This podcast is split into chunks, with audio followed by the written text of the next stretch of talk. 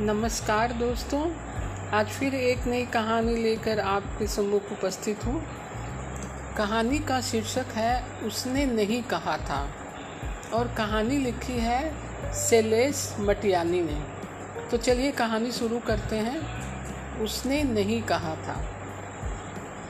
Rifle की bullet आड़ के लिए रखी हुई सिला पर से फिसलती हुई जसवंत सिंह के बाएँ कंधे में धसी थी। मगर फिर भी इतनी गहरी चोट लग गई थी कि उसकी आँखों की पुतलियाँ वेदना से पथरा कर यो घूम गई थी, जैसे गोली खेलने में माहिर छोकरे अपने अंगूठे और तर्जनी में दबाकर कांच की बिलोरियों को ऐसे घुमा देते हैं कि बिलोरियाँ घूमती ही रह जाती हैं, एक ही दायरे में, और कच्ची सड़क की धूल उन्हें ढकती चली जाती है। जसवंत सिंह की आँखों की पुतलियाँ अपनी ही दूरी पर घूमती चली गई थी और उसे लगा था कि उसके आसपास की घाटी का सारा कोहरा एकदम तेज़ी से सिमटता हुआ उसकी आँखों को ढाप रहा है। उसे ऐसा लग रहा था कोई, कि कोई अदृश्य शक्ति उसे उलटती पलटती परत दर परत सफ़ेद कपन में लपेटती ही चली जा रही है।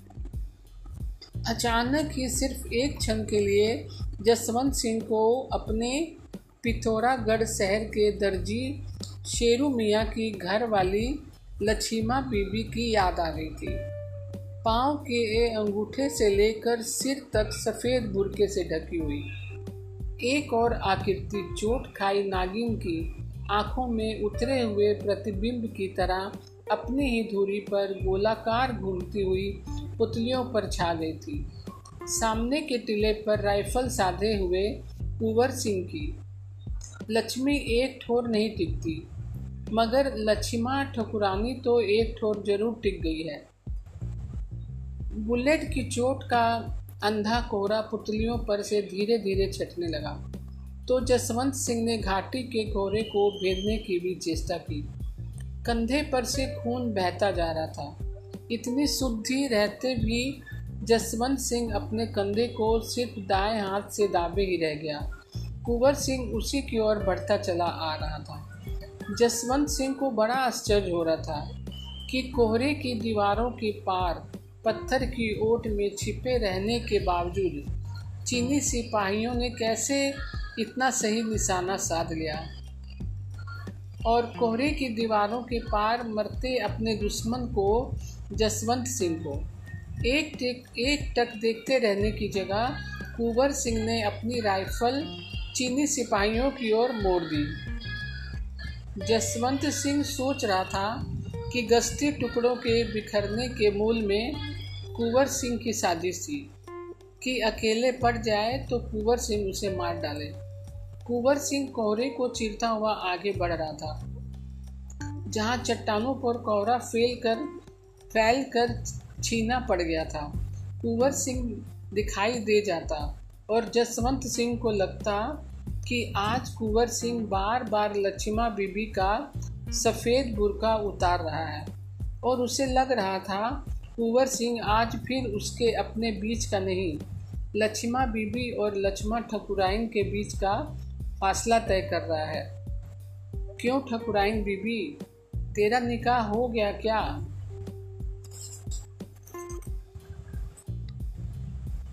बिलोई गाँव में ऊँचे चुटीले, टीले पर्वतों की कमी नहीं थी। इतना ही घना कोहरा वहाँ भी छाया, छा जाया करता है। इतने ही उतार चढ़ाव वाली घाटियाँ वहाँ भी थी। मगर यहाँ की बंजर घाटियों की तुलना में बहुत ही उपजाऊ। जसवंत सिंह सोचता था कि अगर कभी वहाँ के खेतों में युद्ध लड़ा गया तो पहले लहलहाती फ़सलें रोदी जाएँगी।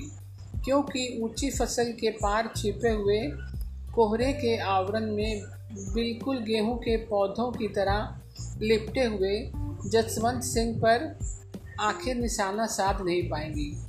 राइफलों की मक्खियों के समानांतर गेहूँ की बालिश्त ऊँची बालियाँ झूलती चली जाएँगी। और सिपाही चाहे किसी देश का हो, हिंदुस्तान का हो या चीन का, किसान से सिपाही बनकर जो आता है वह अन्न की झूलती बालियों पर सही निशाना नहीं साध सकता। जिस तरह गेहूँ की बालियाँ की बनावट नहीं बदलती, किसी भी देश के किसानों का यह अनमोह नहीं बदलता है। जो ओलों से फ़सलें टूटने पर ही पर भी कमर टूटने की अनुभूति से व्यथित हो जाता है।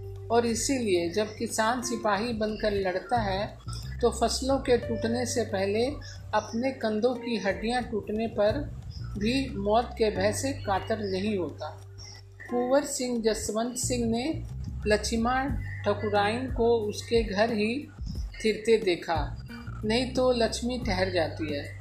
लक्ष्मा नहीं ठहरती थी।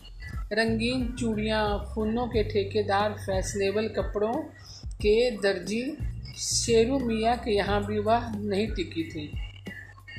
जसवंत और कुंवर दोनों दाएँ बाएँ बैल जैसे एक साथ शहर आया करते थे। सिल गिलोटा के पास के चामुंडा देवी मंदिर से बाहर निकलकर पास की झाड़ी में छिपाया हुआ बुरका पहनकर लौटती हुई लक्ष्मा बीबी को बहुत दूर से देखा था उस दिन उन्होंने। और कुंवर सिंह बोल उठा था, क्यों जसवंत, यह मुसलमानी चामुंडा देवी के मंदिर में क्यों गई होगी? जसवंत बोला था। मुसलमान हिंदुओं के देवताओं को भ्रष्ट करते हैं। सुना तो होगा तूने? अरे, ओ मुसलमानी ऊँचे टीले पर से जसवंत ने आवाज़ दे दी थी। अरे, ओ बुरके वाली बीबी बुरके वाली बीबी ठहर गई थी। हे मैया, तू ही रक्षा करना। देख लिया है शायद किसी ने मंदिर में जाते। क्यों बीबी? क्या करने गई थी देवी के मंदिर में? अरे, ओ मुसलमानी, बोलती क्यों नहीं? कोहरे से ढके गांच जैसी बुरके वाली बीबी चुपचाप खड़ी थी।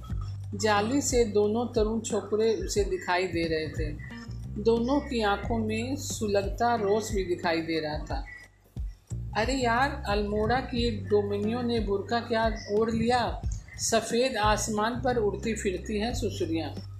जसवंत ने व्यंग पूर्वक कहा था और कुंवर सिंह ने बाज की तरह झपट कर बुरका उतार लिया था।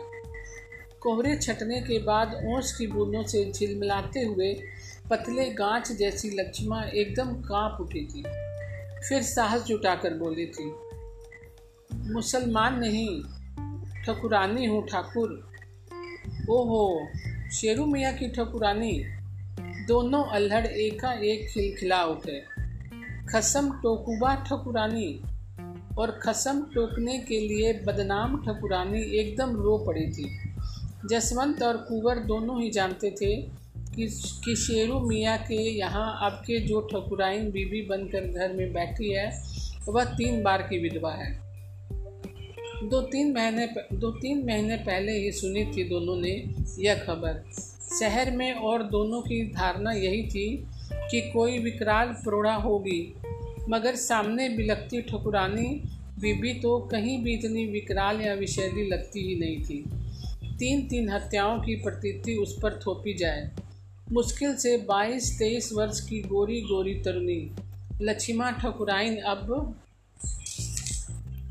अब भी घाघरा आंगड़ा ही पहने हुई थी और बुरका उतरने के बाद तो वो साक्षात ठाकुरानी ही लग रही थी। मुर्गे हाँकने वाली बीबी नहीं दातूली की मूठ बजाते हुए खेत बन जाने वाली ठेठ टुकरानी कोहरा छट जाने के बाद ओस चुआती नींबू की फली डाल जैसी ठकुरानी। क्यों बीबी? चौथा शेरू मियाँ भी मर गया क्या? यो रुद्र कलश जैसी क्यों फूट रही हो? भला, कौन सा ऐसा गला रेत दिया है तेरा हमने? अब के कुंवर सिंह ने के स्वर में संवेदना थी। जिसके लिए ईश्वर ही मर गया हो उसे कोई ज़िंदा भी क्या सुख दे सकता है ठाकुर? फूटे हुए कलश में टाँके तो लग जाते हैं। टूटा हुआ हिया क्या जुड़ता है भला? चौमासे में खिसकी हुई चट्टान जैसी लक्ष्मण ठकुराइन को थिरने को कहीं ठोर ही नहीं मिली थी। एक बार सात बरस की उम्र में ही विधवा बनी थी। दूसरी बार तेरह बरस में और तीसरी बार पिछले ही बरस। शेरू मियाँ दर्जी और मनिहार दोनों था। कपड़े चूड़ियों की गठरी गाँव गाँव फिराता था। लक्ष्मा की कहानी सुनी तो धीरे धीरे चूड़ियाँ चढ़ाने लगा। एक दिन लक्ष्मा ने व्यंग कस दिया था। मियाँ, तुम्हें भी कब्र तक पहुँचना है क्या? मगर शेरू मियाँ का उत्तर था, तेरे लिए तो जीते जी कब्रिस्तान में जाने को तैयार हूँ, ठकुरानी। तूने मियाँ के साथ निकाह कर लिया है, ठकुरानी। मुर्गों से तेरा हिया नहीं घिनाता, कुंवर सिंह ने पूछा। मुसलमान से ब्याह करते तेरा कलेजा नहीं दरकता लक्ष्मा। छाछ बिलोते में रो, रोली के फिरके गिने जाते हैं ठाकुर। प्यार करने में मर्द का फिरका नहीं देखा जाता। जात फिरका तो बाहर की औरत देखती है। भला अंदर की औरत तो पुरुष की ममता चाहती है। लक्ष्मा ठाकुर ने कह तो गई थी मगर शर्मा भी इतनी गई थी कि बुरका लेने का भी होश नहीं रहा। सड़क पार ढलने लगी। तब होश आया कि बिना बुरके के देखेंगे तो मियाँ ताने देंगे। लौटी थी तो जसवंत के टोकते टोकते भी कुंवर सिंह ने उसकी बाँ पकड़ ली थी। उतरा हुआ बुरका फिर ओढ़ना चाहती हो लक्ष्मा कुंवर सिंह का जीवट, कुंवर सिंह का हिया बहुत निकट से देखा है, जसवंत सिंह ने। अक्षरों का पूरा ठाकुर वही देखा था। लाख शेरू मियाँ ने छुरा मारने की धमकी दी। मगर सिर्फ़ खाली बुरका ही उसे वापस मिला। लाख जात बिरादरी के लोगों ने रोका टोका, मगर लक्ष्मा ठकुरानी कुंवर सिंह से नहीं छटी। घर उसने छोटा सा अलग बना लिया, पानी का नोला उसने अलग बना लिया। छोटे से सोते को बाँध कर लक्ष्मा ठकुरानी की गागर डूबने जितना गहरा बना लिया। जसवंत सिंह ने ही तो उसे लक्ष्मा ठकुरानी का नोला कहा था। कुंवर सिंह फासले को काटता जा रहा था और जसवंत सिंह की आँखें बंद होने लगती हैं। ग्लानी से कि शुरू में तो वह जीवट दिखा नहीं सका था, मगर एक बरस कुंवर सिंह परदेश क्या रहा, लक्ष्मा उससे भी नहीं छूटी थी। लक्ष्मा कहती थी, देवी की मंदिर से निकली थी तो तुम दोनों ही राम लक्ष्मण की जैसी जोड़ी देखी थी। किया बार बार बट गया है। जसवंत सिंह ने लक्ष्मा ठकुराइन को भी बहुत निकट से देखा है। ना जाने कैसा हिया है। लक्ष्मा ठकुराइन का मोह ममता रितती ही नहीं, उसकी। कहती थी, मुझे तो लगता है, दो पर्वतों के बीच में नदी की तरह अटक गई हूँ। औरत तो दो पर्वतों के बीच में भले ही नदी जैसी बहती हुई, दोनों ओर की धरती सींचती रहे। मगर पुरुष पुरुष तो दो वादियों के बीच भी पर्वत जैसा ऊपर ही उठा रहना चाहता है। परदेश से लौटा था तो लक्ष्मण ठकुराइन ने खुद ही बता दिया था और एक दिन से शक्ति से शक्ति कह गई थी कि मैंने सोचा था फिर खिलखिला उठेगा कि क्यों दो दो को एक साथ टोकना चाहती है। मगर कुंवर ने मेरे मुँह पर थूकते हुए कह दिया था, या तो मैं तुम्हारे ही घर बैठूं या कुंवर के ही। कुंवर ठाकुर कहता है, तू जसवंत के चली जा तो मैं आत्मघात कर लेता हूँ। मेरे घर रहती है तो मैं उसकी हत्या कर दूँगा। और वह कहता है कि, तू आखिर में ज़रूर दोनों को टोकेगी। ठाकुर मेरे हिया को चीर सकोगे, देख सकोगे मेरी बावली ममता को। एक महतारी जैसे कई छोनों को संभालती है। ऐसी ही बावली ममता से मैंने तुम दोनों को संभाला था। मैं तो पात्र चरित्र भ्रष्ट हूँ ही ठाकुर, मगर ममता तो भ्रष्ट नहीं हुआ करती ना। तभी तो कहती हूँ, या तो ईश्वर ने इतना बावला हिया नहीं दिया होता तो या द्रौपदी के जैसे पांडव दिए होते। मैं तो पातर ही पातर ही बनी रही। खसम टोकने का कलंक और झेलती रही हूँ। मैं किसे चीर के दिखाऊँ अपना हिया? कि खसम तो मैंने भोगे ही नहीं। छोकरों को संभालती थी, उनसे भी दूर ही हूँ। आज से मेरा मुँह नहीं देख पाओगे ठाकुर। जसवंत ने लाचमा को समझा बुझा दिया था।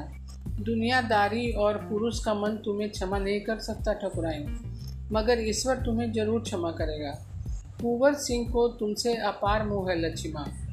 औरत की ममता दोस्ती में बांटने की चीज़ नहीं होती। वेश्या को तो कोई भी बांट लेता है, पर तुम्हें अपनी धारणी समझता, इसलिए बिफर उठा है। पिता का बनाया हुआ घर भाइयों में बटता है। तब भी घर की कोई बहू किसी दूसरे के हिस्से नहीं लगाई जाती। तुमने दुख ही तो भोगा है ठकुराइन। सुख भी भोगो कुछ दिन। और जसवंत सिंह पलटन में भर्ती हो गया था। भर्ती होने के बाद उसने लक्ष्मा को लेकर कई स्तरों पर सोचा था। एकदम तटस्थ होकर सोचा था। मगर उसका अपवाद नारी रूप फिर भी पकड़ में नहीं आया था। अब तो बरसों बीत गए हैं। उसके बाद ही पैतृक संपत्ति से बेदखल कुंवर सिंह भी पलटन में भर्ती हो गया। और जब भी आमना सामना हुआ है, उसके प्रति हिंसा से सुलगती आँखों के पीछे जसवंत सिंह को एक बहुत ही क्रूर संकल्प दिखाई देता रहा है। वही क्रूर संकल्प, जो बरसों पहले कुंवर सिंह की आँखों में अंकुरित की तरह फूटा था और अब बढ़ता चला गया है। कटीले का यह झाड़ बीच में खड़ा है। वर्षों से जसवंत सिंह ने बार बार इस झाड़ को काटना चाहा, मगर बार बार उसे यही लगता कि कुंवर सिंह कटीले से झाड़ के रूप में ही उसे देखता है। और आज जसवंत सिंह मौत की खाई में दफन हो ही जाता कि कुंवर सिंह ने उसे बचा लिया। अपनी ओर निशाना साधने वाले दोनों चीनी सिपाहियों को कुंवर सिंह की गोलियों से मरते हुए खुद तो जसवंत सिंह नहीं देख सकता था, मगर अनुभूति ज़रूर हुई थी। जसवंत सिंह को यह संतोष, यह अवश्य था कि अच्छा हुआ। चीनी सिपाहियों को कोहरे के पार भी उसने देख लिया है। अन्यथा उसे कुंवर सिंह पर ही संदेह होता। फासला और घटता जा रहा था, कोहरा और छटता जा रहा था, मगर लक्ष्मा ठकुराइन का फासला नहीं घटता। लगता है कुंवर सिंह की आँखों का कटीला गाछ कभी नहीं कटेगा। लगता है एक जो द्वेष का कोहरा है, वो आँखों की पुतलियों पर से कभी छटेगा नहीं और कटीले के गाछ की जड़ों का उच्छेद कभी हो नहीं पाएगा। कुंवर एक मग पानी और पिला दे भाई, यहाँ का पानी भी इतना ही ठंडा है। जसवंत सिंह कहना चाहता था, जितना लक्ष्मा ठकुराइन के नोले का, मगर कह नहीं सका।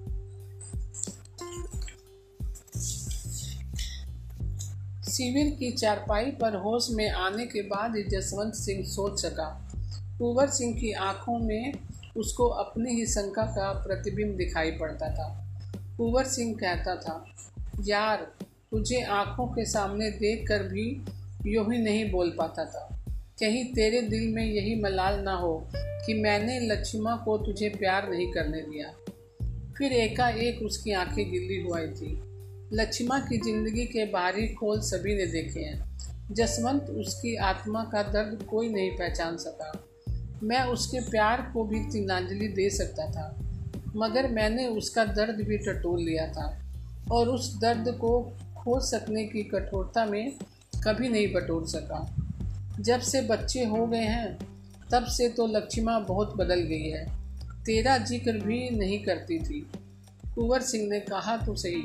मगर ज़िक्र नहीं करती थी कहते हुए उसकी आवाज़ को कुछ काँप सी गई। जसवंत सिंह को लगा कुंवर सिंह सिर्फ़ दर्द को ही नहीं, प्यार को खो सकने की कठोरता भी नहीं बटोर सकता। लगातार दो दिन, दो रात कुंवर सिंह, जसवंत सिंह की चारपाई से लगा रहा। जसवंत ने उसे अपना एक सपना बताना चाहता था कि सपने में तू तो यार मुझे गोली से उड़ा देना चाहता था। मगर तभी मुझे लक्ष्मण ने वचन याद आ जाते थे कि अब तुम दोनों में से किसी को भी कुछ हुआ तो दुनिया ना कहे, मगर मेरी आत्मा को तो कलंक लग ही जाएगा। सच बता कुंवर, तूने जो मेरी हत्या का संकल्प त्याग दिया, कहीं लक्ष्मण ठकुराइन के कहने पर ही तो नहीं, मगर संकोच टूटा नहीं। दूसरी यह भी संभावना थी कि कुंवर सिंह एकदम बुरा ना मान जाए।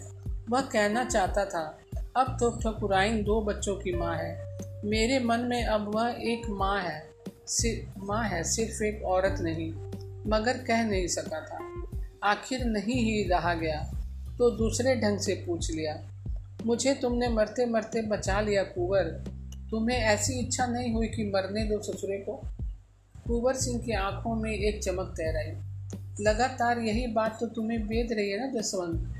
कि तुम्हारी हत्या करने की बात कहकर भी जो मैंने तुम्हें मौत से बचाया है। तो कहीं उसी ने तो नहीं कहा था? बोलते बोलते बोलते कुंवर सिंह का, कंठ भर आया। उसकी आत्मा में क्या भावना रही नहीं जानता। भाई मेरे, मगर मुँह से कभी भी उसने कुछ नहीं कहा। मुझे जो तुमसे यह द्वेष था कि तूने दोस्त होकर भी मुझे प्रदेश में जाने पर धोखा दिया, वह धुंधला ज़रूर गया था। मैं तेरी हत्या करना नहीं चाहता था, मगर शायद मैं दुश्मनों के हाथों से तुझे मरते देखकर एकदम कठोर बनकर तटस्थ भी रह सकता था। मगर उसने भले ही नहीं कहा था, जसवंत, लेकिन मेरी आत्मा ने एक क्षण ज़रूर दो बातें कही। कुंवर सिंह की आँखों का कोहरा ओस की तरह उता चला गया। एक तो यह कि तू और मैं यहाँ एक ही फौज के दो सिपाही हैं। और हम दोनों पर सिर्फ़ एक दूसरे की ही रक्षा का ही नहीं, बल्कि उस धरती के रक्षा का भारी बोझ है, जो हमारे बिलोई गाँव तक फैलती चली जाती है, जहाँ लक्ष्मा ठकुराइन का नोला और चामुंडा देवी का मंदिर है। और और दूसरी है कि तू मारा गया और तेरे मरने का तार तेरे घर पहुँचा तो लक्ष्मा ठकुराइन तक भी बात पहुँची तो कहीं उसकी बावली आत्मा सचमुच ना बिलक पड़े।